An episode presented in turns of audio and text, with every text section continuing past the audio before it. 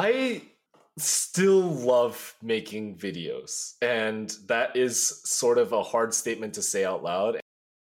Alexander Miroslav is not even close to like technically perfect. But this last injury was the first breaking point I think I've ever experienced. Welcome to another episode of the That's Not Real Climbing podcast. I'm your host, Ginny, and I'm excited to introduce my guest for today, Albert Ok. You may have seen Albert's old viral YouTube videos where he does deep dive analyses into great comp climbing beta break moments. Nowadays, he's spending more time as a speed climbing coach as well as working on his own training. In this episode, we'll talk about his beta break series, what it's like coaching at the World Cup, trying to make Team USA, and his slew of injuries. Of course, he also geeks out plenty when it comes to the technical aspects of speed climbing, which is a treat to listen to. Enjoy this conversation with Albert.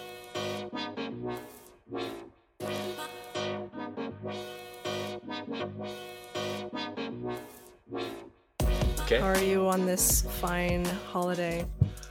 I uh, definitely just had an uh, explosion session. Uh, I, I, that's kind of what I call whenever I go full tilt mode. I take 400 milligrams of caffeine and I just go until like all my fingers are exploded, and I try really hard. And then usually, it nothing actually productive happens, but I get to feel good about myself. Kind of, not really. Okay, so was it a good session or no? I can't tell. there was like very significant glimpses of hope where it's like, okay, if I am calm, cool, and collected, it will definitely be successful on my next speed run. But today was not that day. Okay, so Yeah. not the best session. yeah, yeah, we'll, we'll we'll give it a six out of ten. hmm Okay. Yeah. Well, that's a shame. yeah, But I had fun. I had fun. I always I always do have fun. Just different variations of fun? Question mark. yeah. Are you feeling like up to 100%? Mm, definitely not. Like uh, after sessions, I can definitely feel my elbow like throbbing for a bit, and then I kind of have to ice pack it or just stop climbing for a second. But by the time I sleep and wake up, it usually is okay. Take some of my favorite Advil. Right. Yeah. Yeah. I thought you, well, I guess I was referring to, I guess, how you feel really tired lately. I mean, we'll get into that later as well, but Mm. yeah. Are you Uh, still feeling tired? I may or may not have just woken up right before this. for for for like a 20 minute crash nap and, and now i feel a lot better so Okay. yeah. Awesome. Okay. Great. Well, I'm really excited to get into this interview. Um, I found you on YouTube a while ago, um, which we'll also talk about in a bit. But yeah, I'm sure you've been following climbing competitions for a while. So, when did you start getting into watching climbing competitions and what uh, drew you to them? it's interesting so injuries was kind of the greatest and bad like worst thing that ever happened to me one of the biggest things that i always tell people whenever they talk, ask me for advice on injuries is i was like you can always train regardless of your situation and like that goes beyond climbing and so i had ruptured my shoulder extremely bad i tore everything inside it and I had nothing else to do and I couldn't climb. I couldn't do a pull up. I mean, I could walk, sure, whatever. But even that was a little bit difficult. So, what was the next best thing I could do? I went through every single World Cup possible. I went from like, I looked for footage from like 1980s, like VHS wow. footage from like the Snowbird uh, World Climbing Championship. And like, I just studied everything. And then after a certain point, I think around when I got to 2012, I would start pausing the video before they climb, read the climb, assume how Mhm. they're going to climb it as per the athlete once I like sort of got the repertoire, Mhm. and then I would play it. And like that's how I spent my time. Yeah. And this was what 2017, 2018. So like Mhm. not too long ago, but long enough ago where yeah. That's crazy. That's really far back. what were those old competitions like? I have not gone back into the archives that far. I think if you are an extreme uh, enthusiast for competition climbing, it's worth looking at how the style changed and sort of like making inferences of why styles changed. Some of the thing that's so simple is like when you look at 1980s um, climbing, nobody could really toe hook. Nobody could heel hook. Why? Because they're using shoes that are laces, right? And like they don't have like a heel cup. Now, now you have the S cup rand or the P3 heel system. I'm like, I don't even know. Like it gets like an, outrageous these days, but like, yeah, they, they wouldn't heel hook that much or toe hook that much. You don't see that. So it's like, oh, maybe they all the style changed because like technology also changed or like ability started changing and that's when you start seeing like the progression and think about why it changed between all this dynamic style, which is kind of entertaining to think about and like hy- hypothesize. And especially the athletes. So like uh, in the background, Kim Ja-in, she's been around for everything. You can see how she adapted to all the changes and still was able to stay on top. And it's, I think that's more impressive than any of the other things I've seen. Yeah. When did she start climbing? Wow. She's been competing for like what? Probably like what 15 to 18 years like she was like doing youth comps at, i guess when she was what 12 13 probably yeah obviously there's no footage of that but like you can see her in 2012 versus 2022 it's like whoa she her her style hasn't seriously changed but like it's adapted and it's like yeah she still is like elegant lock off graceful whatever but she can like throw herself now when she needs to especially in this recent world champ you can see her ad- adaptation. I mean, I'm really surprised she came back. I had no idea that was going to happen. So that was pretty crazy to see. Yeah. She's kind of just like got to be everyone's hero, right? Like uh, there's yeah. no brainer. Yeah. Yeah, for everyone. It's pretty crazy. Yeah. Um is there like a I mean, would you say that competition climbing has gotten better over the years, hopefully? Mm. I think it's it's been like following the trends that it should. I think, yeah, you get some experimental moments where like Meiringen, I love Meiringen. That is by far always my favorite comp. I'm kind of sad that it wasn't. Was it? It was gone this year, right? Uh, am I crazy? I'm not certain. It feels so long ago now, but I know. Yeah. Wait. What? But yeah. In what way is it experimental? They always showcase something unique where like they had the hand jam they had the paddle in finals they always do something like crazy or like the 180 turnouts and they always love like testing something new and a new concept. Um it's, I, I mean i guess 2023 the trend is all right you're on a slab you like 180 and then you reach out which I, which i love like that you get to see experimental changes like that. In the beginning i think there was just so much latching on to what outdoor climbing is. So yeah, like for like probably from 1980 until what 2000, you you saw like just static climbing. It was very like static. Don't cut your feet if you have to. It's just to reset your feet and that's it. But now, like I feel like the setting and the styles of changing for competition climbing has sort of allowed athletes to explore different skill sets that they would otherwise have never need to and it's like cooler. I, I, I love it. I love the change. I love change. I i think there's like room for change always so um, as long as it's in a positive way so. Okay awesome. Do you think um it was kind of like harder to watch uh, the older competitions because they don't have as like flashy holds or like big macros and stuff like that? Almost the opposite surprisingly right? Because like you you kind of know exactly what holds they're going to go to. It's like, okay, is it a sloper or is it a crimp? And there's like, that's it. Or maybe it's a pinch. And so you don't have like much variation in the holds and like, oh, what's the purchase angle of this? So, oh, you now you get to see how the climber uses the hold. Where nowadays, uh, like a huge macro hold, a single climber can manipulate it in a way that is completely different than everyone else. Um, notably, let's say Tomo Narasaki on that uh, men's boulder one in the recent World Championship combined final, he like was like meat wrapping and he like pressed into the finish, whereas Jakob, you saw him like stand into it completely differently. And so there's a lot more variance in how people even just use a single hold these days with these bigger holds. And back then it was like, oh, now you get to see what muscles they're using, what how they're holding things. It's like very like uh, if if you you have like a static uh, object and then you have a dynamic field of athletes uh, wow i just went full computer science nerd there, but uh, yeah, and so you get to see the the variation between every athlete rather so much than just like the hold types and how they're manipulating. But then you got to like look at the flip side where because they can manipulate holds, you see who's like so really smart and really creative and at finding positions today. So it, it, it's kind of cool. Um, especially you back then, you got to see like which female climbers were just like just jacked, could one arm pull up on a crimp versus not. Mm. Well, I mean, a lot of them can do it now. I think. Yeah, I, I think all of them can do it now. It's like kind of ridiculous. Yeah.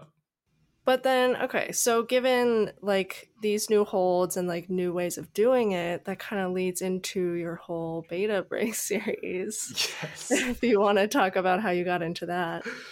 And, so basically, I'm sitting here. I, I barely can use my arm. I, I'm like watching every single comp, and almost every single comp, there's always just like one athlete that does something just super unique. And the rules were a little more laissez-faire back then because they didn't know so like you could grab bolts you could like put your finger in certain like screw holes and black tape was like poorly designed sometimes. And so you always find the cheeky climber. It's like you know what? I can do that. I can cheat the climb. And they, they find a, a beautiful solution where it's like yeah actually if you if a, lame, a layman saw the climb, of course that's the most obvious solution. It's like, why not just use the hold over there? I'm like, oh, okay, but everyone thought it was off. But then it wasn't. And so then they get to use it and get away with it. And so I made this video and uh, I sat on the video for almost a year and a half. And a lot of people kind of think that like that was like my first video, but if you the real, real, real, real OG Albert Ok fans, they know that I've been making videos for like 10 years. It started with like me stealing my parents' camera and making like fake Star Wars fight videos and like learning how to edit in Windows Movie Maker. Yeah, but yeah, and I just like kind of wanted to tell the story. And initially, I just like sat on the video and I didn't upload it. But then quarantine happened. I was like, you know what? I got nothing to lose, and I hit upload. Did you? I guess did that kind of blow up immediately? Yeah, so I I titled it a little controversial, and I kind of knew what I was doing. I'll be completely honest. I was like, uh, and like I posted on Reddit, and I I titled it, "Is this considered cheating?" And of course, you know, like Reddit users want to like argue and just say that they know better than everyone else. So of course, I I, I kind of I definitely kind of knew what I was doing, and like I knew it was going to get views. I just didn't think it was going to get views immediately. And so like I posted it a few hours later and I saw a thousand views. I was like, oh, that's pretty good. Like I, I know big YouTubers get thousand views in like seconds. So like that was pretty good for me. I was pretty psyched. And then I like went to sleep, woke up the next morning, it was like at 10K, but the counter was broken. And then I looked in the metrics, it was like at like 20, 30K. And I was like, wait, what have I done? yeah. Yeah. I mean, well, what was climbing YouTube like at that time? I feel like it was not as, I don't know, as, what's the word? I wouldn't say saturated at this point, but, you know, there was a lot mm-hmm. less going on back then. Yeah. Like what the, the, the channels that you had were um, Eric Karlsson, the vlog bouldering. Love that guy. Um, you had Udo Neumann, making just like those like montages of like movement analysis, which were kind of harder to find. I don't think many people even know that.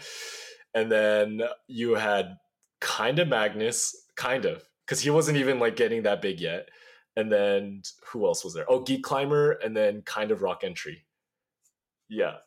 And then and then I was like, you know, there's just like this niche that hasn't been filled, which is like commentary videos or like little video essays. And um, and and like i'm not doing anything that unique. There's video essays in every other sport like basketball or golf. Somebody's like making content about that. It's like but just like somebody should tell the stories in climbing.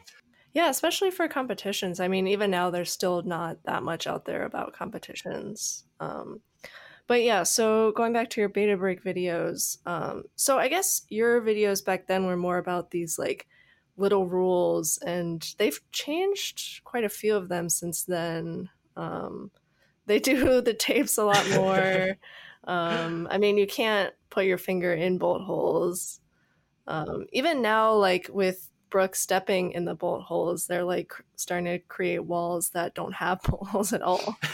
so, is that um, is that maybe part of why the beta break series stopped or what happened to those videos and so like I would like to think that I had some ripple effect in the rule books in IFSC. That'd be pretty cool to say. I, I don't. I'm not actually sure. That'd be kind of funny because like I definitely put a spotlight on IFSC. Was like, hey, there are clearly rules, but can you let the athletes get away with it because it like lets me have really good content and it's really fun. But I eventually did start running into like some copyright issues with the broadcasting company of IFSC, not IFSC so much themselves. Um, I actually have like a very good relationship with IFSC. They're they're awesome. They treat me well. They got me in the commentary booth. That was like a dream come true. And hopefully, if I'm doing my work well, then maybe I'll even compete at an IFSC World Cup. So that'd be cool. But so like I think the broadcasting company, you know, like they, they don't like that. They don't like when you use their footage which is which is fair. Like you know like i wasn't exactly asking i was like asking for uh, forgiveness not permission. And so after a while they're just like yeah you can't exactly do that. And i was like but but but come on. Like I, am getting people psyched on comp climbing and they're like yeah but we're italian so we like are gonna say no. I'm like uh, all right that's fair. That's fair. That's fair. yeah yeah. Do you like what's the broadcasting company's name? I forget. I think like different comps were under a different broadcasting uh, yeah. company. I guess that's yeah. what I'm kind of confused about because I thought it was like different for each uh like World Cup location. Yeah, I think it just gets convoluted because it's like a European broadcasting company, and like, yeah, okay, America has fair use laws and like commentary over it is like, fine. but like they definitely like got mad, and I'm sure if I really wanted to, I could have just kept getting away with it and just be like, well, you, you can't take my video down because I'm commentating over it. But at the same time, I was like, you know, I'm, I'm gonna keep some good relations here. I'm gonna try my best, and like, it's not that big of a deal. I'm sure I can find different videos to make, and uh, that's what I told myself. And obviously, like, I have not done that because it's been like almost three years since I've uploaded properly. Yeah, you knew that the uh, they were going to ask you to commentate one day, and you wanted to keep that relationship. Yeah, I didn't, I didn't want to make them mad before I get to speak on their broadcast themselves. yeah, of course. Yeah, how did you manage to, I guess, like speak on the broadcast? Like, do they just ask people who are standing around? It was definitely like a, I knew a person, the new person, the new person kind of chain of command, and uh, uh, I was able to like get in contact with Macroom, and then so like normally I think like a ex a non finalist usually talks on the broadcast or or something like that, and um, you know every now and then make a few exceptions. Um, and so I was uh, fortunate to be one of those few exceptions, and uh, hopefully I did a good job. I, I tried to, but uh, I was also too excited to watch the comp itself. Fair, yeah, no, it was really exciting to hear. I was I was so I was surprised and excited to see that you were on. It was definitely a dream come true because initially I was like, okay, I'm not going to get injured. I'm going to make the team, then not make a final, and then be able to commentate.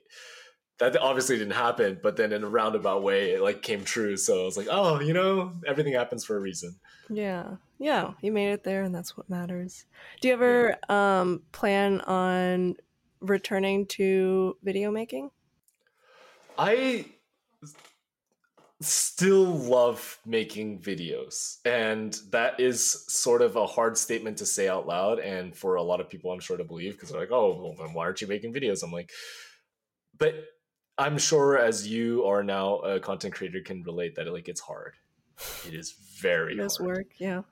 Yeah it is a full-time job and at the rate i was doing it it was not sustainable. If i want to train and work and make videos and have a social life and coach people how can one person do that? And like i'm already cutting back sleep as it is. I'm already like you know eating while standing up. Like that is not healthy right? So i'm sure there's going to be a time and place for that. I i have like a google document with over 200 video ideas that i could love to pick up. And I don't know. It's it's something that is always like in my soul, in my heart. I love creating, but I just don't know when, and I'm sure there'll be a right time. Um, last night or two days ago, I did make a really fun meme on Instagram. I so you know, so like, I, every now and then I just got to put something out in the world for the world to enjoy. Maybe shorter form content, but yeah, I would like to explore different topics. I wanted to make some documentaries. I was even in the midst of making a documentary um, about the Snowbird World Championship, which is in Utah. Uh, and that was like the first climbing world championship that was like ever officially a thing. And all the legends are already in town. Like Boone Speed's here. Like I can like talk to like half of the people that were at the comp, and I, I want to ask them what parties did they do? Like what was the after party like, and like these kind of questions, and see like a little fun side of the story. But in, in, in due time, I'm sure. Yeah. Have you been to after parties at the World Cups you've been to? Uh, I've been to the Salt Lake City after party at crazy enough, it's Boone Speed's uh, factory for grasshopper boards. So like full circle, I'm sure he was hosting an after party after when he was at the World Cups, and then he's get able to pass on the torch. But and I like went out to some of the bars and clubs and after Chamonix to like hang out with some of the athletes. But like it, it was it's difficult because like it, as a as a coach, uh, my I'm like I'm trying to hang out and have fun, but like I'm like okay, what can my athlete do? Like the whole time. I think the day after speed qualies in Chamonix, I was down at the bars and like everyone else is getting drunk. And uh, so one of my athletes had made finals and I'm there studying on my phone the whole time, like, like a half drinking beer in my hand. um, like scrubbing, scrubbing and like analyzing. And like one of the French athletes comes like, what's, what's so important that you're doing right now instead of having fun? I'm like, you don't understand. My mind is not here right now. I am thinking about what, what's next. Like the, like I, I would like to party and like relax, but like I can't do that. That's like not who I am. Yeah. Well, I'm surprised that other athletes would be there because wouldn't they also have to be preparing for the next day? Um, I think it was the majority of the athletes who hadn't made finals. So yeah, I guess like only 16 people were or 32 on both sides of the bracket. So like yeah, those people were comfortably sleeping, but I'm like you know, I'm there plugging in everything. It's like, all right, I gotta, I gotta figure it out. I gotta like figure what's the next step. Yeah. Well, yeah. that's exactly what you want from a coach. So. Yeah, I think if I make uh, a, a World Cup, I'm gonna tell all my athletes like, yo, look, I'm sorry, I'm gonna go party. Bye. You, you're on your own for this one time. Oof. Okay. Yeah. They might just, be helping on your downfall then. yeah, yeah, yeah, yeah. And I'm like, guys, just let me let me have this one one time. Yeah. Okay. All right. So, um, I guess moving into like the coaching and speed climbing stuff, um, what first drew you to speed climbing? When I was in high school, I was a pretty prominent 110 meter hurdler.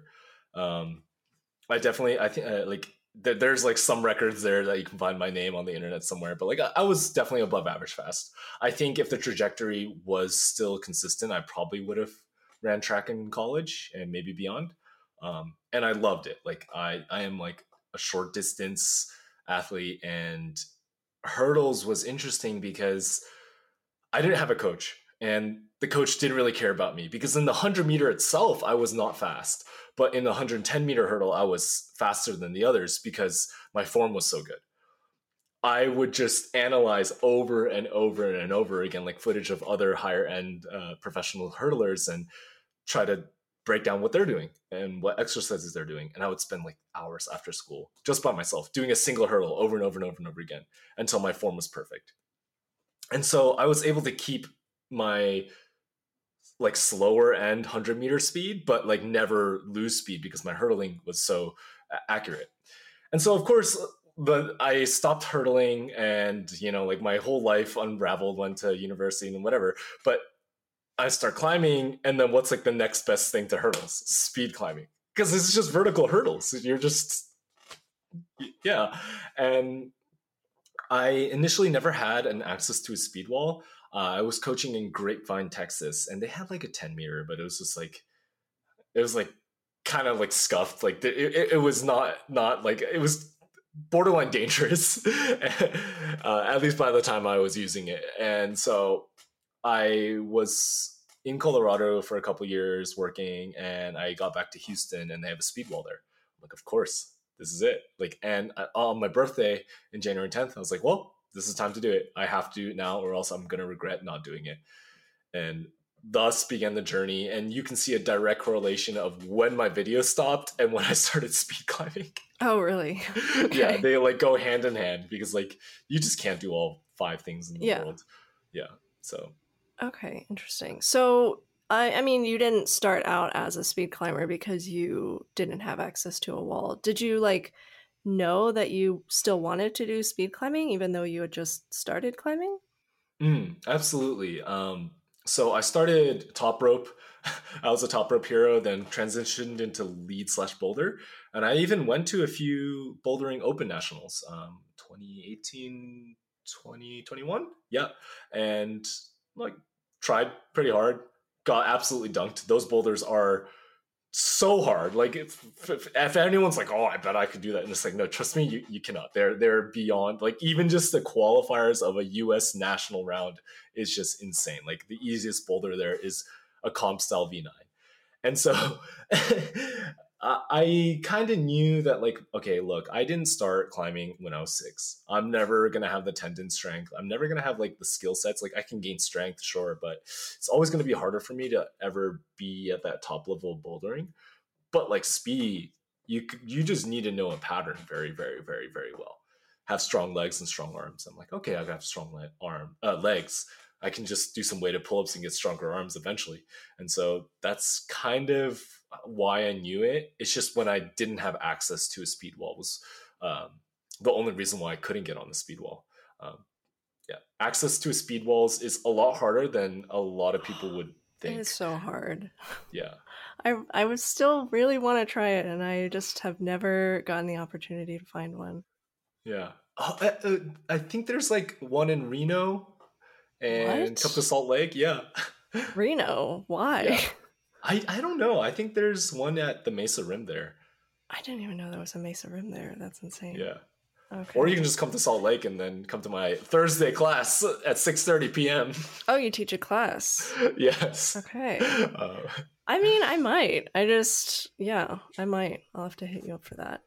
Um I it is so hard to find a speed wall. Is it ever like even if a place has a speed wall, is it ever like busy and you have to like wait for people to get on? I would say busy, no. Insurance liability, very difficult to manage. Um, I think it's no longer, but Dallas was probably the only speed wall in America that wasn't like locked up. Oh, seriously? Yeah. It, oh, so they're all a, locked up yeah, they're usually all locked up. You either need to call in advance or have like a coach call in for you, be like, yo, my athlete's gonna come and they're gonna train on it. Like, let them do it. They're training for a national cup, but it's hard to access it. Yeah. Yeah. So then how do you even train for it if I mean, do you need to have like a legitimate reason like I'm trying to be in a World Cup to like get on the wall? For a lot of gyms, kind of yeah, and like I, I've heard of some gyms even charging like fifty dollars an hour just to use it, but and it and it does make sense because it is a huge insurance liability. It's an auto belay. Huge accidents happen with auto belays, and it's going to be the tallest auto belay in the gym usually. So yeah, I've like heard some horror stories. Even like one of the athletes I help uh, coach uh, uh, online, he um, didn't clip in and fell and shattered everything Whoa. Still is better than 99.999% of speed climbers out there. He's like, at, he was at the world champs and I think he got like 20 something or 30 something place. So like he's doing incredibly well now, but like just the implications of an auto belay and like supervision, it's scary. Forgetting to clip in on a speed route. Mm-hmm. I can't even imagine and like that doesn't even cover like the accidental like maybe the gate is like semi closed and like just unwind somehow magically which which has happened. Um what are you gonna do? Like that's it. Liability.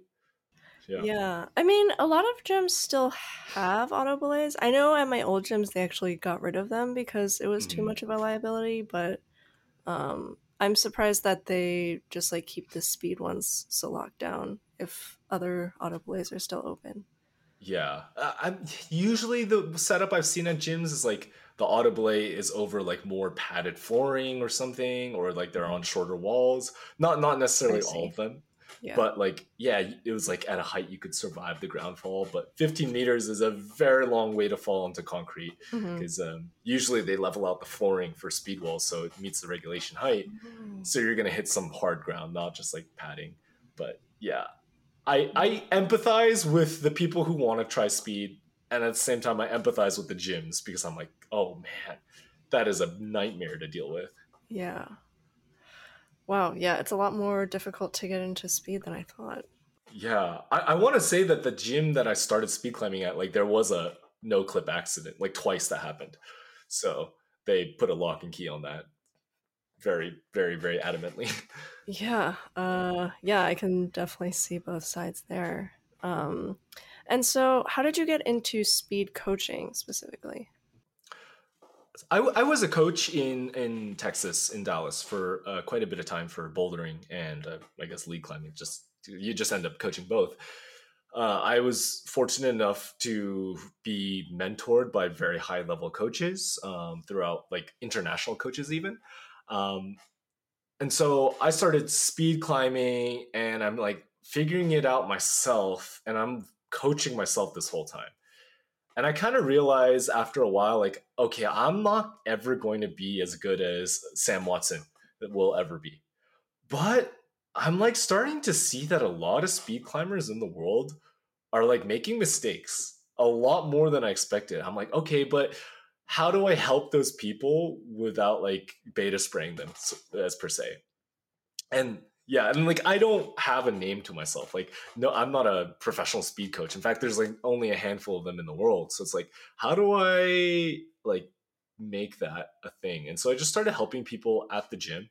And then th- that became into a thing where I made an Instagram post over a year ago now. I was like, hey, if you need help, I may not be the best, I may not be the worst, but I'm more than nothing. If you need help speed coaching, I will help you as much as I can.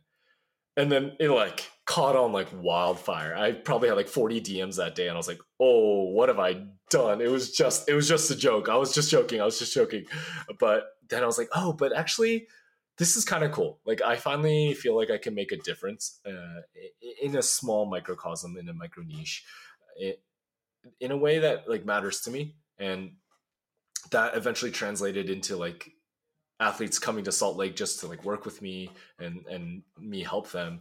And I, I believe you even inter, uh, released the podcast with Grace, and they even uh, transitioned into letting me help them work with them technically.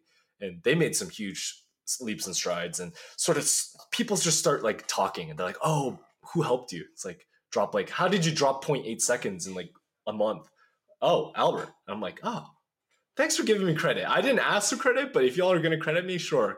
So it, it's been cool uh, in that way. Obviously, I'm super analytical, or at least I try to be, and I try to find the details. And that came from all started when I like tore my shoulder and I was watching videos to make beta break. So like full circle, here I am coaching athletes in speed, but it all came from because I couldn't walk or breathe or use my arm and watched lots of old videos of World Cups. Yeah, I mean also with your hurdling as well, I guess.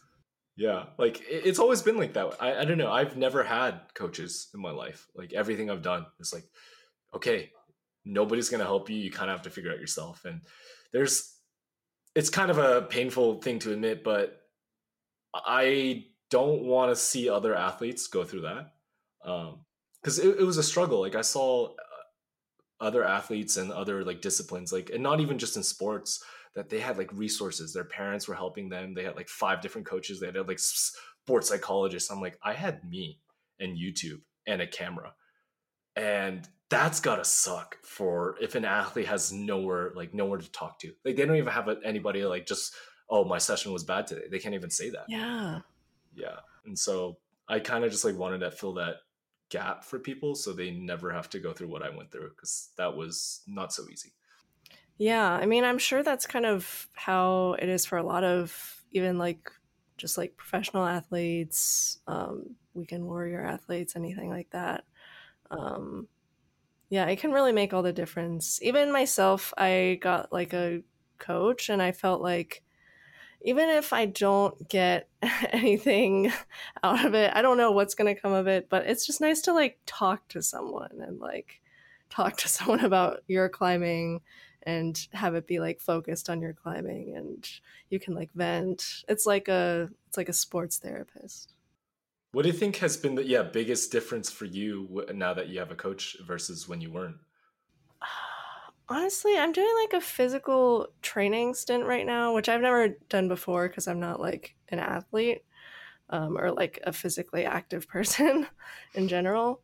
Um, and so right now, I actually am climbing awful. Like, I hate it. Um, I feel like I can't do, do anything. I'm so tired and weak. Um, so if anything, it's been really bad. but I'm I'm hopeful that what everyone says about oh you'll like physically train and then after in a few weeks you'll feel like really amazing and strong and climb harder than ever before. I just have to hope that that's true and real and that it actually works for me. Um, but if not at least the uh, the sports therapy was there. Yeah. Oh man. Like sam right now is what we call in strength cycle jail, which you are also sounds like in strength cycle jail. You just have to actually trust the process, and it is so scary and daunting. It's like, oh, but like, what if it? What if it doesn't? And like, it always does, but it just sucks so. It's so demoralizing. Okay. It's like, dude, I can't even climb V one right now. What is happening? It's like, yeah, no, no, you'll be fine. You'll be fine. I promise. Okay, yeah. that's good to know. Um, yeah. yeah, I think I just have to like go through this once, and then if it works, hoping it does, then in the future I can be like, okay, like this is normal. Yeah. Mm-hmm. So we'll see what comes of that. Sam had his first glimpses of escaping strength cycle jail today, so we know it's working. It's just it's so hard to see the light at the end of the tunnel. I mean, is this like his first time like going through this strength training? He's been through different strength cycles, but this is probably the hardest he's been through. And so like the past couple weeks that we've been working, it's like just making sure he's not demoralized and hates everything after a session because he's like, there's no way I'm this slow. I'm like, no, no, it's fine. You'll be fine. Just give it time. What's the he's, difference with this and before? Um, it's just uh focusing a lot on making the movements very strict and very like deliberate. So i'm sure his like nervous system and central nervous system is being taxed and his muscles are being taxed. So his coordination feels off on the wall and yeah. yeah. That's probably like the biggest feeling right? Yeah. It's yes, everything. Yeah. oh my god. Okay. Well i like, feel better now just talking about it so that's good. Yeah. It's like wait my hand's not closing. It's like i it will close later. Okay. Okay. I feel better I feel better. Yeah. That's good. You'll be on a strength cycle deal soon, I promise. I'm feeling a lot better now, thanks. Yeah. All right. Um, yeah, what so you're coaching Sam. Um, what other climbers are you coaching? Grace, one of them, and it kind of goes crazy because like I'm like kind of coaching a lot of people. Um, like there's a, South, a South African co- uh, athlete, Tigwin. She just messaged me a bunch of videos. There's uh, Piper Kelly. She's on the U.S. team that I'm like kind of also working with, and there's like Noah Bratschi I'm also kind of working with. Zach Hammer I was kind of working with. So there's a lot of people I'm like kind of working with.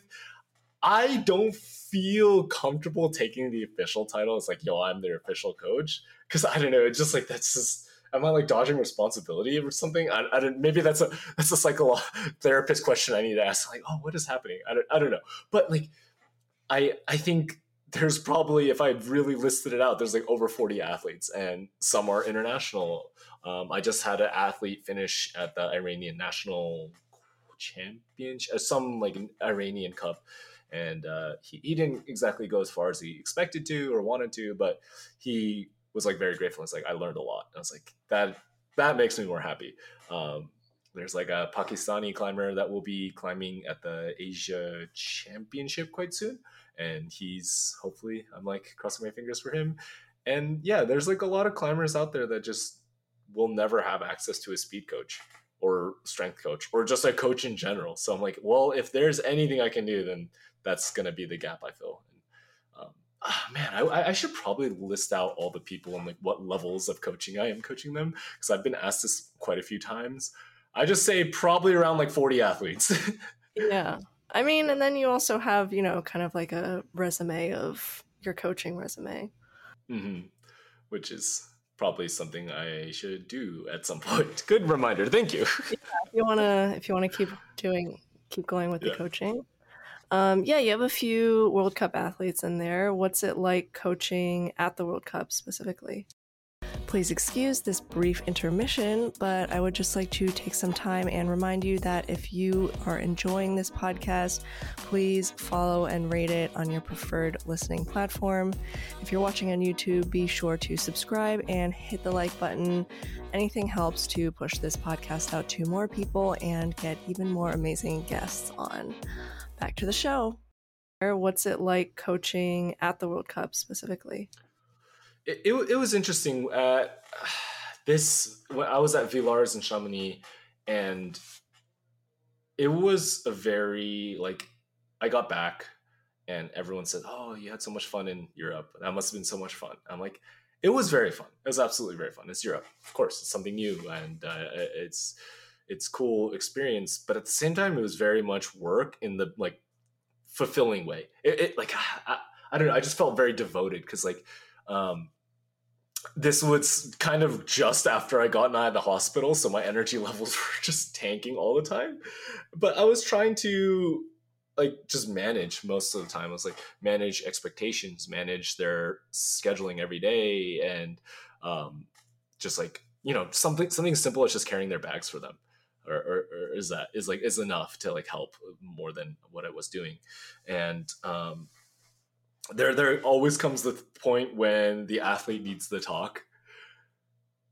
And i'm like yo i'm not that much older than you right now but like i will try my best to put my mentor hat on and try to like you know like tell you that yo this it will not define you no matter what the result is and like when you actually truly believe in yourself you can try your best kind of speech and it is daunting because I'm like, I don't know if I'm qualified for that. Like absolute imposter syndrome. I'm like, what am I doing here? Like, how did I get here? I'm like seeing all the other World Cup coaches. They're like, you know, in their collared shirt, and they have like like four iPads running at the same time. They have a notebook. I'm like, hi, I make memes on the internet. Like that's about it. And I I don't know. It like it was it was interesting. So like it was real. Uh, I was helping primarily Grace, um, Chadwick Horton, who sort of came on there, and then Isis uh, Rothfork, who she recently won the youth junior world, uh, national championship. Um, um, Grace ran their uh, comp PR, and it was a hard wall to do that on because the, the wall is very slippery for the Tomoa skip. Chadwick also almost broke sub seven for the first time in his life, but ran his like all time PR that time, and so I was like, just trying to juggle and do it as much as I could, but at the same time, I'm like, I'm trying to figure out what to do as well. like, I think all the other coaches there, they have done this, been there, done that like several times. They're comfortable, they're relaxed. I'm there biting my nails. I'm freaking out. I'm screaming louder than everyone else. And at the same time, I'm like, oh, I could be an athlete or I want to have fun. I want to go party. I want to go hang out with some people. But like, and it's like, oh no, this is, I should take this seriously. Like, I have to take this seriously. That's like my duty. Um, so it, it, was a really eye-opening experience, and I think it gives me more experience in in the future for other World Cups. Uh, I'll be able to manage it a lot better there. Yeah, this is your first one, right? Um, arguably second-ish because I was like doing a lot of support staff at Salt Lake World Cup, which was also a very weird, interesting thing because I I was coaching multiple international athletes as well, but I was not listed as an official coach either. And so I made some dis- executive decision calls that I don't think the USA Climbing were exactly the biggest fan of. But in my mind, I was like, this is probably like the best thing to do.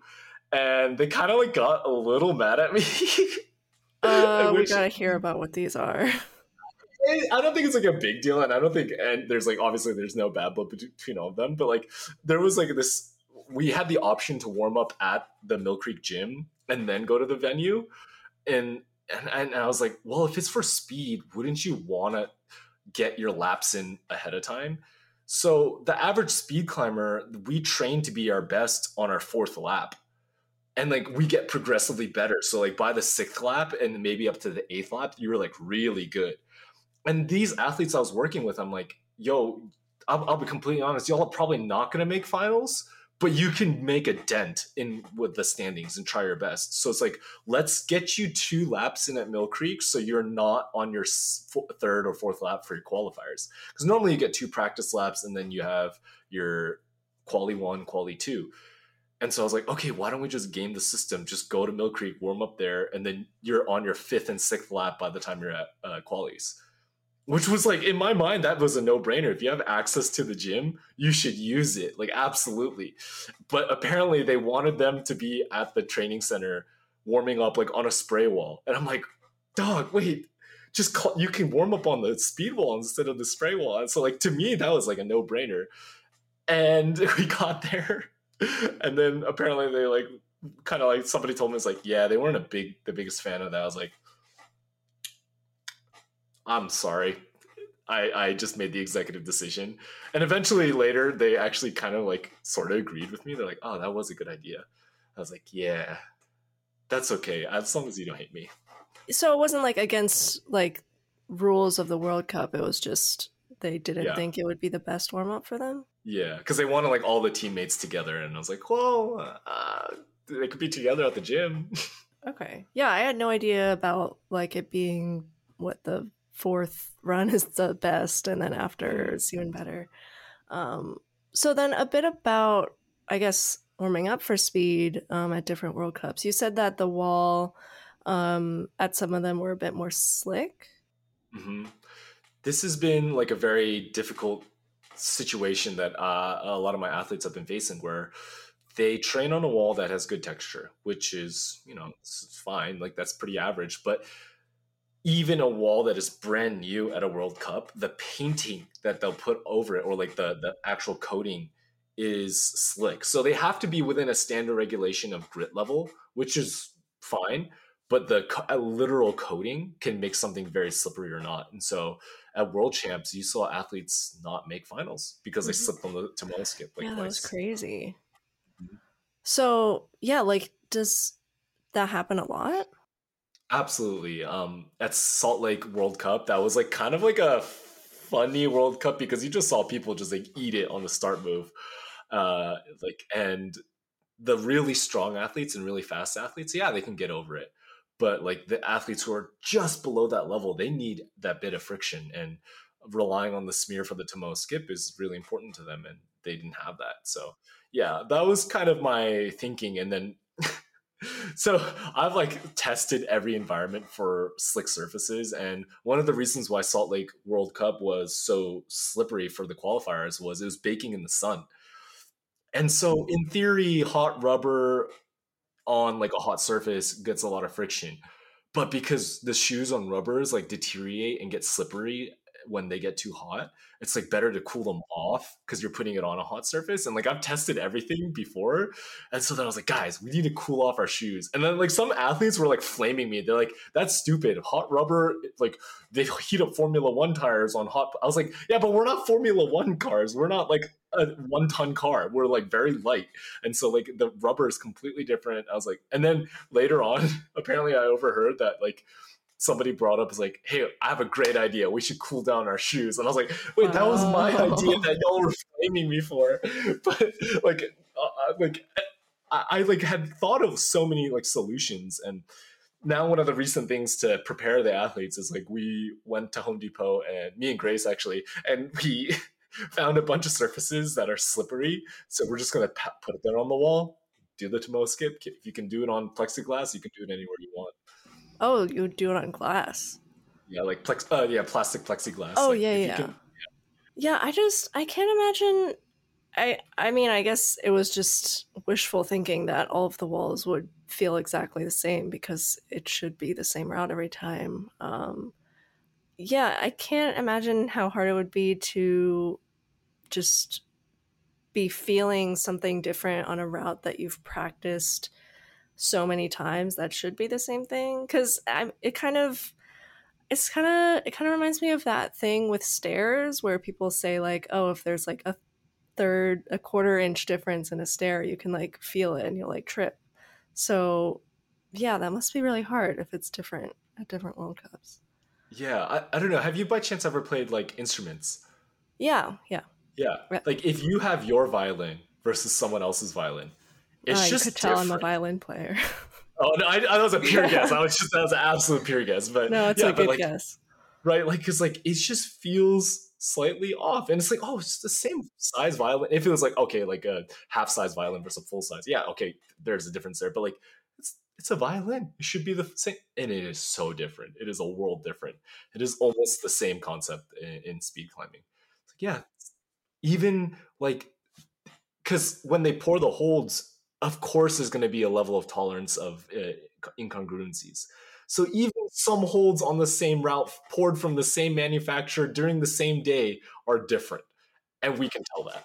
And so I guess when there's like more grip, it helps quite a lot. I think at one of the Speed World Cups this year, there were like a lot of records getting broken. Um, Mhm.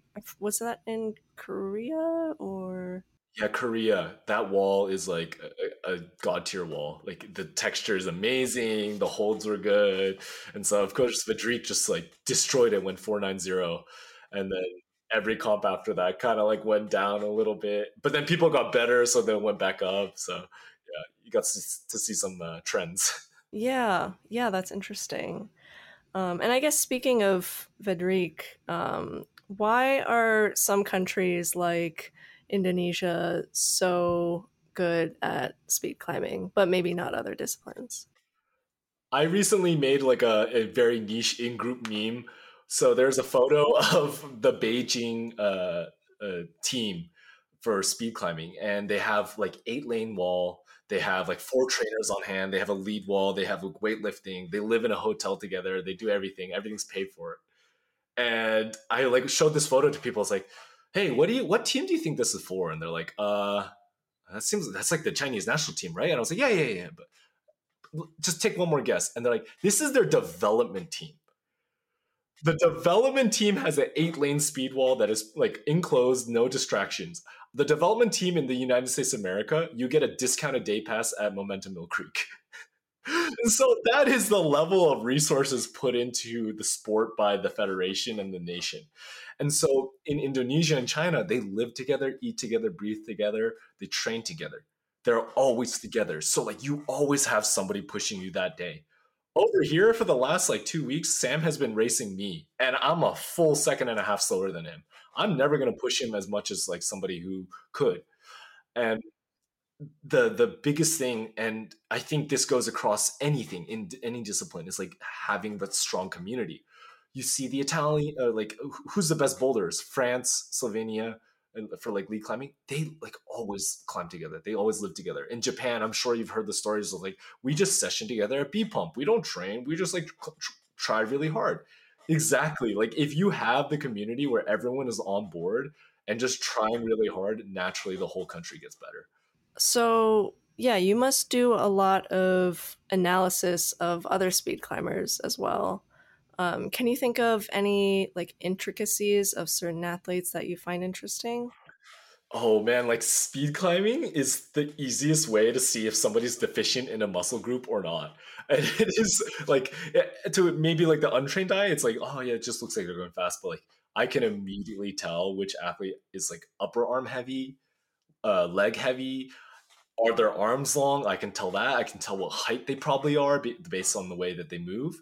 Um, and so this kind of goes back to like the whole 1980s and like uh, 1990s World Cup bouldering because the holds were very like basic, and that's how you could determine how the person was moving. Because speed climbing is like that, like there's probably more stylistic differences at a minute level than at first seen. Um, someone like Sam, you can very like uh, easily categorize him as a very accurate climber. He may not be like the strongest climber upper body wise, but when you see Reza, it's like, oh, clearly this guy does like pull ups every day with like 200 pounds on his back. And he's just like ripping holds off the wall. And it looks very clunky, but it is still very fast. And Veddriq, it's like, okay, this guy is like clearly every single muscle in his body was designed to speed climb. And that, that was, it's just like, yeah, his legs and arms are perfect. There is no deficiency. He has just like really good skill. Um, there's some climbers that like on speed that are running very fast times, but it looks like a wild ride. It looks like they have no control of what's happening, but they still get to the top very fast. Um, there's climbers like Ludovico who often people are like, oh, he doesn't look that fast. And then you look at the time, he like ran a 5 It's like, oh, no, that was very fast. He's tall and he's very graceful and elegant. So it looks very smooth. Um, I think with especially on the female side, you see bigger differences in styles because uh, the, the, the center of gravity of them uh, it, it, varies a lot big more than uh, on the men. And so it is so like beautiful to i wish like i could motion capture every single speed athlete and just have that like just playing over and over again to see like how they move and the biomechanics of it. But yeah i don't know. I i think you would if you could try speed probably understand a lot more about yourself as well as a climber than at first glance seems yeah is uh is taller better arguably no. Um, there's probably like a you are too tall for this ride kind of height. Um, I'd say like if you're six two, six three, that's like you're reaching limit. Um, but maybe I'm wrong. Maybe I'm wrong. There could be better betas out there for taller people. Um, so Ludo, you have at the highest end Ludovico, who's always making finals, and the low end where you have like Vidrico, I believe it's like five four, five five. He's like tiny in standards. Like he's like what yeah, like half a foot, if not more, shorter than Ludovico, and he's speeding it. I'd say like from just a biomechanics standpoint, you see the fastest sprinters in the world for the first 60 meters are all very short, and then the tall guys take over after that. Usain Bolt, he was criticized, oh, he starts slow, but he's always going to beat you later on. And so, since speed is such a short race, you don't have time to build up speed. Um, so being taller is probably worse, but then you just have people making it work. So who knows? We don't have enough data and there's not enough tall climbers out there to even just like make that assumption. But I'm gonna say like 5'10 and unders like that. Nice ratio. Yeah, going back to um like intricacies of certain athletes. Uh, I'm a very casual speed viewer. Um, so yeah, I don't have uh, I guess, all the information on um, what makes a better speed climber. Um, and of course, uh, Aleksandra Miroslaw is always um, up there, except at the World Champs, which was kind of a shame Crazy. to see. Yeah. yeah. Um, but I feel like the only thing I've noticed is that at the top of her run, she just kind of like blasts off. I don't know mm. what mm-hmm. it is. What is that? her beta is very in tune with somebody who's a shorter height. Um, there are more foot movements than somebody taller betas would do. And because of that, it's like hard to do because you need to be a more accurate per percentage of footholds, and then b you have to move your feet really fast. But if you can accomplish that, she just like overpowers it. And this is gonna be a crazy statement, but like Aleksandra Miroslaw's not even close to like technically perfect. She has like she could still probably go like a full point four, point five faster than she's already going. She is so strong. She kind of gets away with things that like a weaker climber wouldn't be able to get away with technically.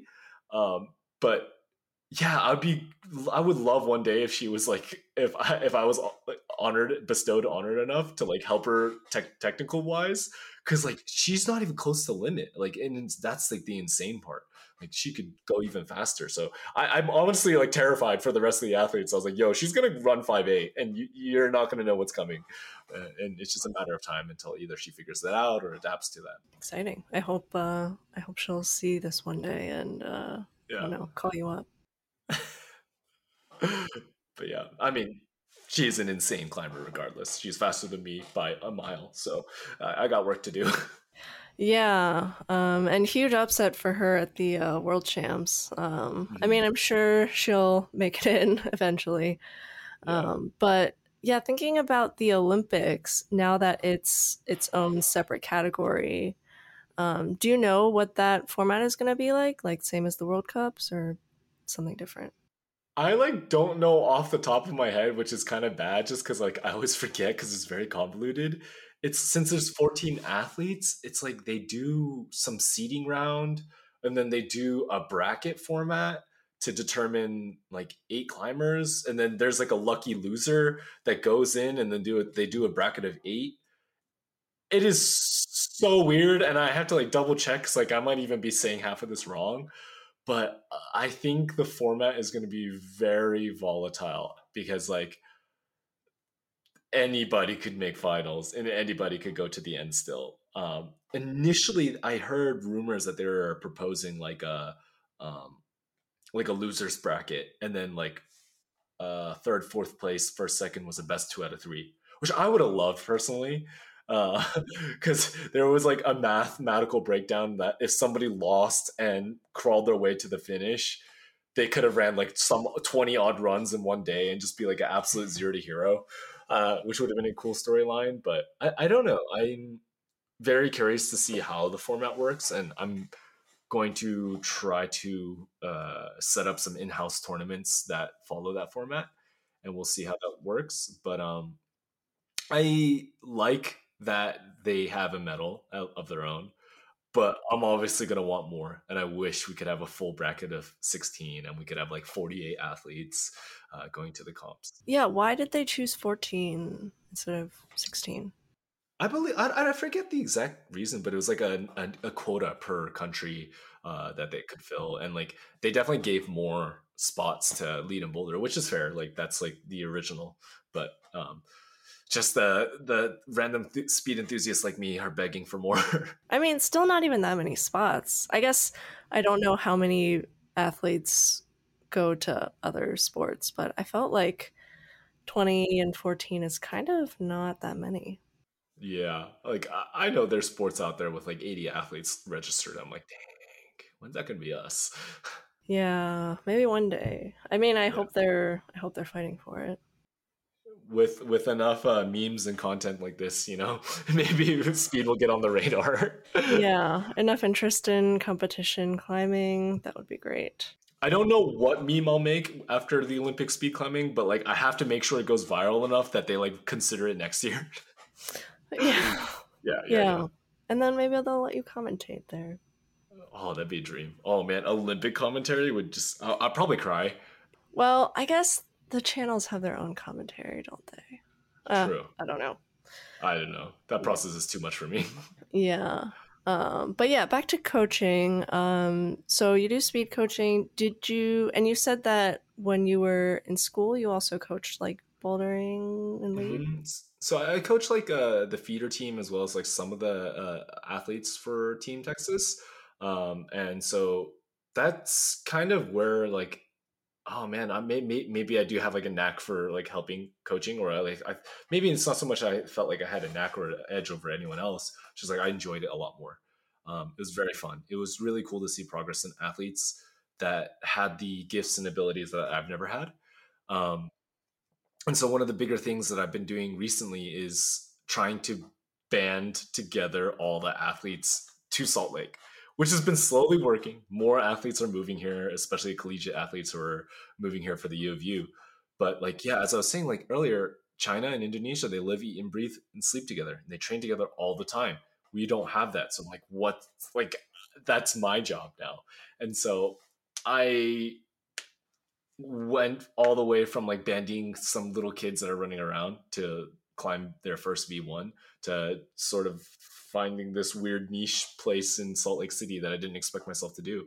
Um, one of the things I said as I left Colorado was like, I need to go change the world. I just don't know how.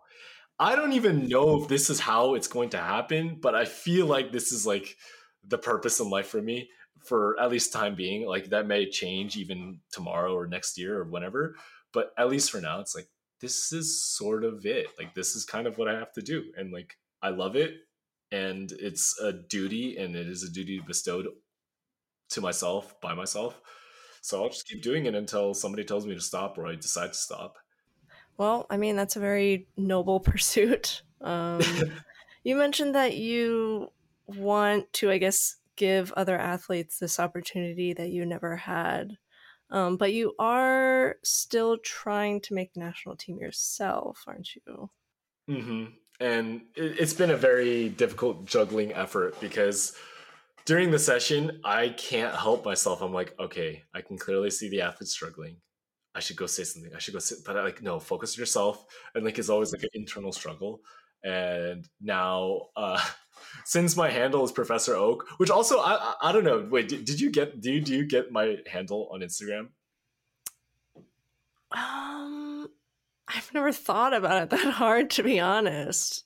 well, okay, so there's something to get. Yeah, Um, no, It's, like, pretty I can't easy. say I do. it's just like from Pokemon. That's it. That's why. Oh, okay. So I never Yeah. watched Pokemon, so that would be why I don't understand. Ironically, me neither. I've never seen a single episode, but I just thought like, okay, Professor Oak from Pokemon. That's like, okay, my last name's Oak. Okay, I, I'll take this handle. Oh, is that like a is that a character? Yeah, he's like one of the major characters in the thing, and like, I don't know. I just like picked it randomly. So people thought like Professor Oak meant like I'm like trying to be a professor. I'm like, no, no, no. It's like a Pokemon reference. It's like, oh, okay. Yeah, I kind of thought the other thing as well. yeah, it's like de- it's definitely way dumber than people like want to give me credit for. Like, I, I don't know if I should change it, but like I can't anymore. No, but so uh, I, I, I, I don't know. It's like I want to train for myself, but like at the same time, I need to block off office hours for myself to like get my own work done. And so now, um, probably like starting tomorrow, uh, I'll let the athletes climb from like 10 a.m. until 2 p.m. and then I'll rest, and then I'm gonna start training at nights by myself because like uh, I need myself to focus on myself, and and that is a difficult endeavor. And uh, it's been like two years now since I've been trying to get on the team, and it is so unbelievably hard. People have no clue how hard it is to get on team. Yeah. yeah. Well, so like, what are you doing to make it happen? Like, do you have your own coach, or still more coaching yourself? Just kind of myself. Um, I've if there was uh, honestly like I kind of know what I need to do every time. I just the what I really need is somebody just like, hey, you're not doing this. Stop being lazy. Just do it. Stop. Bad. Like I need somebody to like tell like read what I'm telling other people. Um, that'll be probably the biggest help. Um, and so this year's cutoff for even having a comp start is 6.02. And if you want to be on team, you need to run 5.63 or 62. So it's very, very, very difficult now. So like I'm not even making the time cutoff right now. So I got so much work to do. So off the wall training, uh, on the wall training. Um, I prioritize on the wall training because I lack volume right now. Um, but yeah, you, you got to lift heavy, you got to jump hard, you got to try everything and just over and over and over and just be obsessive with the details. Um, yeah, I, I don't know how you structure your bouldering training, but It's not that serious, yeah, unfortunately. yeah. Yeah. Um but yeah, so with I guess how fast like speed records are evolving, I don't know if that's just because of the wall texture that one time. Um I mean there's also just a lot of like young people coming up who like have this specific goal already in mind. Um do you feel like you can keep up? Um, you know, Bassa Mawem is the hero of everybody because dude's 38 with two kids and he's making every final. So I'm like, oh man, I have over 10 years to like say that I can't keep up. Like I have no excuse, right? And so technically I know more than the kids, but they're gonna excel at make uh, making the adjustments faster than me.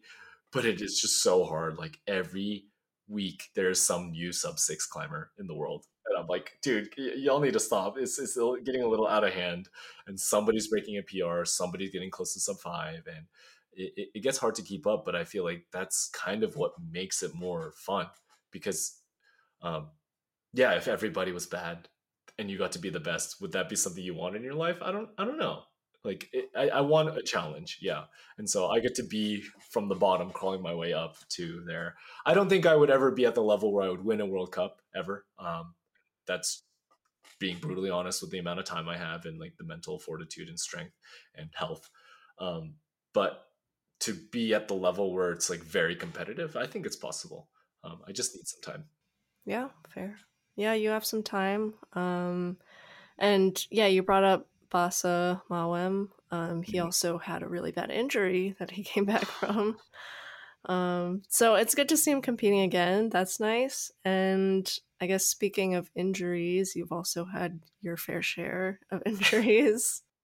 I'm uh, the poster child of getting in the hospital and just dying. Yeah. How? Yeah. So, what kind of injuries have you dealt with? Um, just like from childhood to now. Let's oh, let's start from toe to head. So I've uh my p- left pinky toe is permanently dislocated, and it, I can like pop it in and out anytime I want. I fully ruptured all the ligaments in my left foot because I did a flip onto a a, a, a sprinkler head, and it just like collapsed into me. uh, I've partially damaged, uh, ruptured my left meniscus, and fully root cap meniscus on my right, ACL, MCL, LCL, full tear surgery, um, twice, twice, twice. um, and then I've had shoulder surgery where I tore three out of four rotator cuff muscles, like slap tear, Bankart lesion, like full labral tear, like full nine yards. And then very recently, I had uh, septic elbow bursitis, that like put me in the hospital so fast. And I am the most stubborn guy. I'm like, oh, I don't need the hospital. I'm better than that. But Yeah. Um, are all these climbing related or none of these?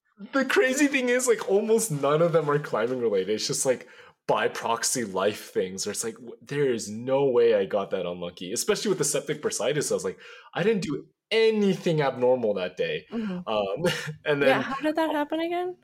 I I don't know. Like I definitely bumped my elbow, but I do that every session. I'm sure every climber does. And then about two hours later, I was like, "Oh, my elbow's kind of fat. Huh, swollen. Huh, that's not that's not normal." And then six hours later, I was like shivering. My like organs were collapsing. I was like, "Guys, I think this is not good." I was stubborn and I held out going to the hospital for about like three days. And I uh, Holy crap! Three days.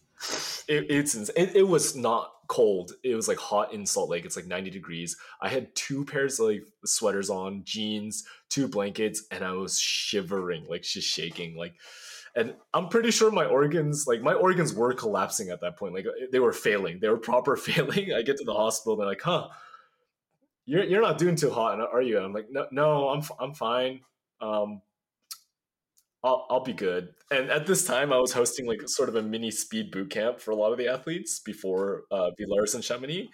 And so, like, they're video calling me when they're at the gym, and I'm like, yeah, that looks, that looks good. Okay, cool. Bye.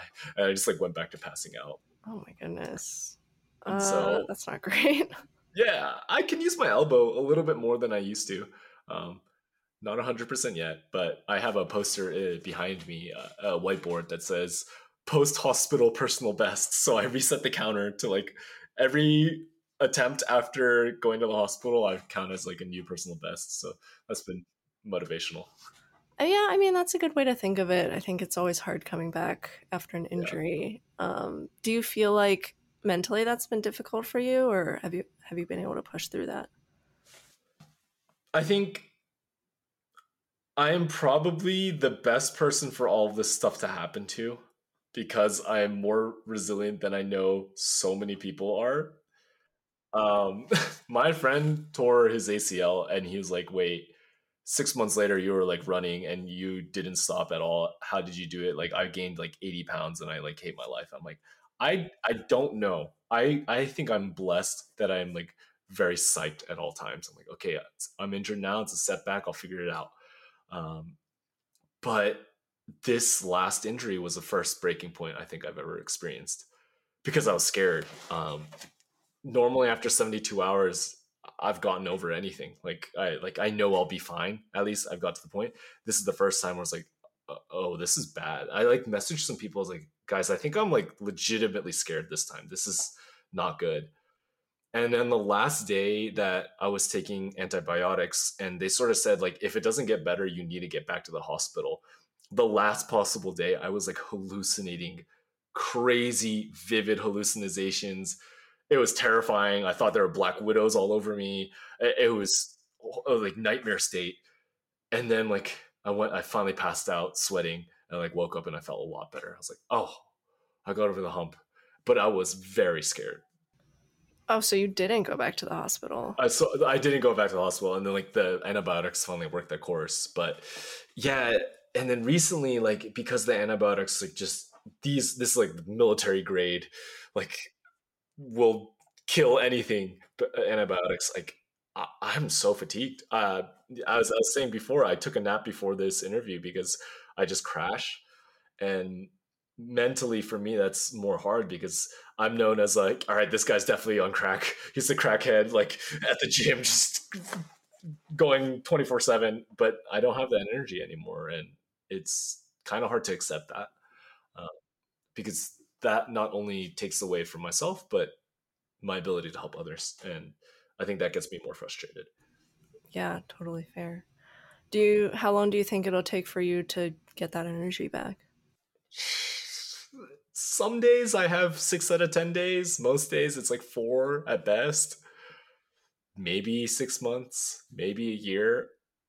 That's pretty much what everything online says and what other doctor professionals have told me. And they're like, yeah, it takes a long time with that antibiotic specifically.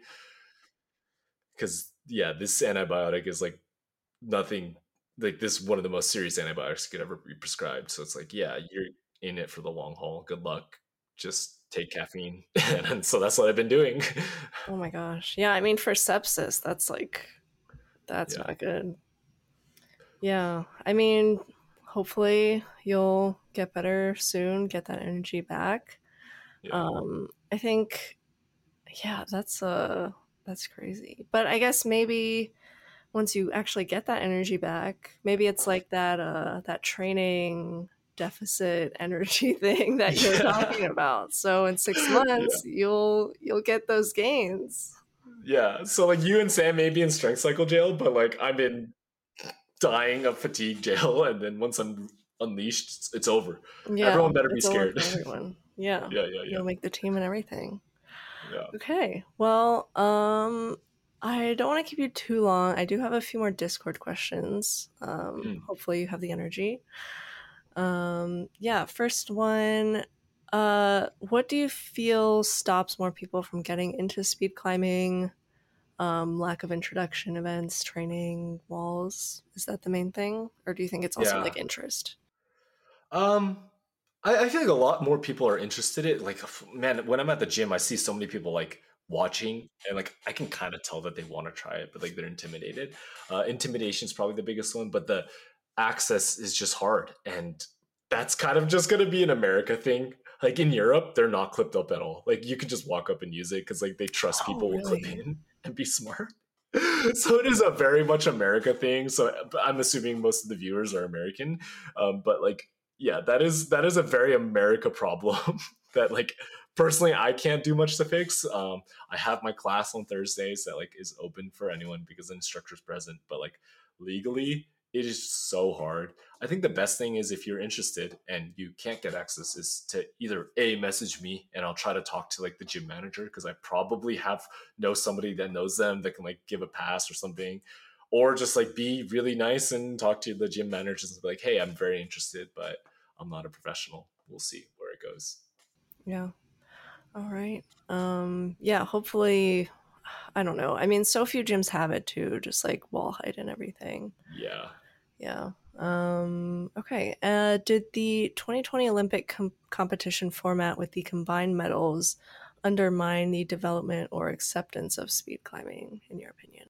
Ooh, I think it accelerated the development of speed as well as um, did for the average viewer create better acceptance for speed. And I say uh, the uh, accelerated development because Tomoa Narasaki literally he's a boulder. And so like he's not thinking about the speed wall like speed climbers. Speed climbers back then were very like stagnant in their ways this is the only way to do it. You have to do it this way or it's bad. And he came up with the skip. Everyone does that nowadays except for maybe five athletes who are very tall and can do a different start. And then you saw different top betas because of development. So like starting to see speed climbing more as climbing as a speed climber was a huge benefit. Like Tomoa Narasaki will always be the biggest, greatest influence in speed climbing that ever existed. And then yeah, so like the average viewer loves speed climbing now. They're like, oh, it's really cool. We get to see Jakob Schubert speed climb. It's funny to watch Adam Ondra speed climb. He's so bad, haha. so it's like you get some like funny jokes as, out of it as well. So um, obviously the traditionalists like were disgruntled, but I thought it was great and it was nice to see athletes challenged in a new way. Yeah, definitely. I mean, I wouldn't say a lot of people uh I guess accept speed climbing um, still. Yeah, but yeah, it was yeah, it was a lot of fun watching other athletes do it, um, and mm-hmm. they were a lot faster than I was expecting them to be. Actually, yeah, like I think all the guys were in the sixes minimum, if not faster. So I was like, yeah, yeah, no one was bad. Like they were all pretty good at it. Yeah, that was exciting to see. Um, but I guess no more of that, unfortunately. Yeah, tragic. I'm, I'm, I'm yeah. a little bummed. yeah, it was kind of fun. Um, do you know what the outcome of the athletes commission ex- election will be if a Polish or Indonesian will be representing speed and what that would mean for speed in the future? Ooh. Uh, I don't think a Polish representative would be, surprisingly, um, because but but there's a good potential that an Indonesian uh, actually, I don't know. I wouldn't even think about that either. If anything, it might be an Italian or a French climber. I guess what are the implications? I don't actually know what the implications would mean if someone different was representing speed, or I don't even know who's representing speed right now. Yeah. Like it should probably be an Indonesian or, or, or Polish climber on paper. I just don't think that's what's going to happen. Mainly, most of the Indonesian climbers they don't speak very strong English and then the Polish climbers they're like uh there's like one and a half guys that are like climbing hard in Poland, Marcin Dzieński and this other youth climber. And then yeah, the Polish female team is like insanely stacked, but then it's like a little off balanced. So like there's probably a bigger chance than an Italian or a French climber because of like the language barrier as well. So yeah, that's that's a very tough question. Like my money would be on a Polish or Indonesian climber, but like I don't, I'm not sure if that would actually end up happening. Is it like they would be making different decisions for speed climbing's future, or like what would be like what would change if it was like a Polish climber, an Indonesian climber, or like a French climber? Honestly, for in terms of like the actual speed itself, like I don't think many I think most of the speed climbers are very happy with the format and the way it works now. Just making sure that like certain warm up procedures are followed, as well as like certain timing procedures are followed, is more important. But like the actual legitimate format, like we could probably run any format and people would be happy, like a round robin or like uh, a double elim bracket. Like the more races, we're gonna ha- uh, enjoy more. But we're not like dissatisfied with the format that much right now. It's volatile. It's fun. You get to make upsets. But yeah, I, I don't think there would be that any crazy changes. And like everyone, uh, probably once a week, somebody asks me, "Oh, what? Oh, do you do? Are you for or against this change of the speed route?" I think lots of people would enjoy that. I'm like, okay. None of y'all have actually speed climbed yet. We we have yet to reach the potential of the speed route. Like you wouldn't change the hundred meter route. yeah, there will be a place for that eventually, but not now.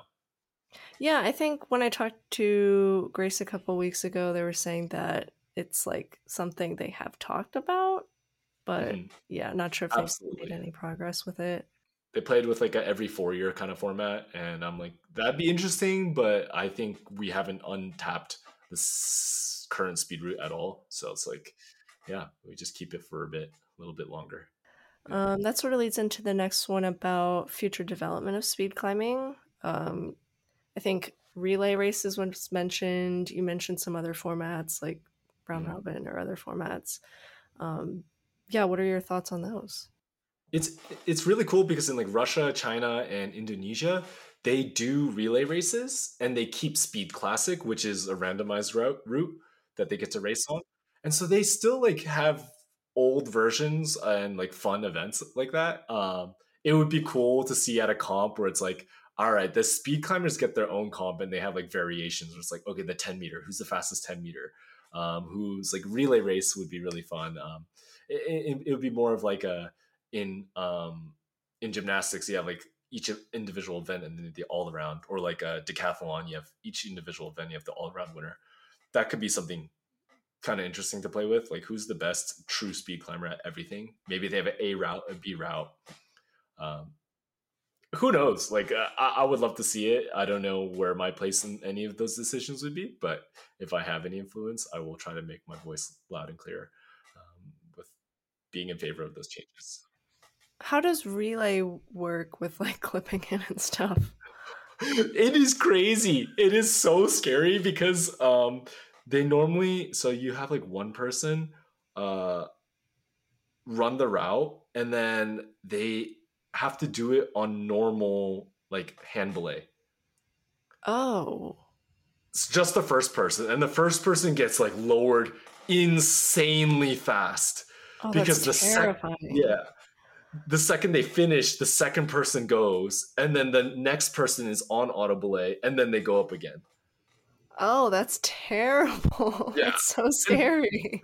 they got to get lowered within five seconds basically Is there like video of this anywhere? Like I gotta see that. I'll, I'll have to send you to you it's it looks terrifying they just get like thrown down and like they get stopped at the last second and then this yeah it's usually three versus three so the second person finishes their route and when they hit the buzzer the third person can finally go Yeah, I can't wait to see that. Um, I mean, even just like like top rope belaying someone up a speed route, you must just be like pulling the rope like crazy. Yeah. There's been like crazy deck stories when it used to be top roping like all the time. So like this is like one of the wildest things you'll see, especially like yeah, everyone's going 5 seconds. It's not it's not just anything normal. Yeah. Oh my gosh, that's insane. Yeah, I can't wait to see that. Um, all right, last one, and it's a bit of a different one. What was it like to rock climb with a Akiyo Noguchi? I didn't know you did that, but Oh, someone Oh. knew. This is one of the most nearest and dearest moments of my entire life. So Aw. I we went to Joe's Valley as like a sort of a big group, and then later on we I took her to Little Cottonwood Canyon. Mhm. She is is better than everyone. First off, just like absolutely of climbed perfectly, destroyed this V12 like third go or something. That was it's pretty hard to flash like every V8 we touched, and she's always just sitting down and watching the climbs and like just learning and just like looking at the rock and just staring and staring and staring. She's always like you can tell she's like the gears are turning. But the most important moment that came out of all of that was on the drive down to little from Little Cottonwood Canyon back to the city. It is gorgeous, and there's a certain turn that like opens up, and you see like the whole city, and it is the most gorgeous valley. And I have a sunroof, and then I was like, "Hey, Akiyo, like let's play a song." And then she, uh, we ended up picking uh, uh, "Dancing Queen" by ABBA. I opened the sunroof, and like I think she kind of just like understood the assignment. She like got out of the sunroof and just like did this in the wind and like I'm slowing down and she sees the beautiful valley and she I think she even put it at the very end of one of her vlogs uh that very scene and I knew what that scene meant like I don't think other people knew the context but I was like that was kind of beautiful because in Japan you aren't allowed to climb outdoors if you're on the team during the season because it's legal liability or uh, insurance liability because you can get hurt and so she's gone to all these World Cups. This is the first one she's gone as a spectator and could go outdoors. And I don't know. I like to think in my mind that like that was like the culmination that like yo, she's the dancing queen and she got the dance one last time uh, and spread her wings and it, it was really wholesome and beautiful. And I was like, ah, I will remember this for the rest of my life. Oh, that's really sweet. How did you um I guess how did you like get in contact with her anyway? I uh it was like definitely a, a friend of a friend kind of thing. Uh and they like uh, contacted me to contact her and then she contacted me through them and then like it worked out cuz like I know a little Japanese and like I could know the area well and can communicate and I was somebody that like she could trust and it, it, it all worked out well and apparently tomo said he liked my photos and I'm no photographer so I was like yo good job thanks I pressed the button I had no clue what I was doing I don't know any of these settings and so it was a dream come true Oh, okay. Well, that's really Yeah. nice. Um yeah, good note to end on. Um yeah, well, I think that was all the questions then. Thank you so much for joining me. Um anything you want to shout out or let people know where they can find you? uh, there's this podcast called That's Not Real Climbing Podcast. Oh, thank that, you. um, no, I mean I have an Instagram and a YouTube channel, but follow me, don't follow me. I don't really care. I'm not so much. Uh, I, I, just like making memes and making content whenever I can. So if you need speed coaching though, then message me. Absolutely follow me for that. Do you have the bandwidth for that right now? Probably not, but you know, I'm gonna still say it regardless. okay. Well, yeah, reach out and see what happens. Yeah. Um, I'll leave your links below. Um, yeah, thank you again. It was so amazing to talk to you. Thank you. Thank you so much for making it to the end of the podcast. If you're watching on YouTube, I would love to hear your discussion and thoughts in the comments below. And don't forget to like and subscribe if you enjoyed. If you're listening through a podcasting platform, I'd appreciate if you rate it five stars and you can continue the discussion through my competition climbing Discord, um, linked in all of the descriptions through all the platforms. Thanks again for listening.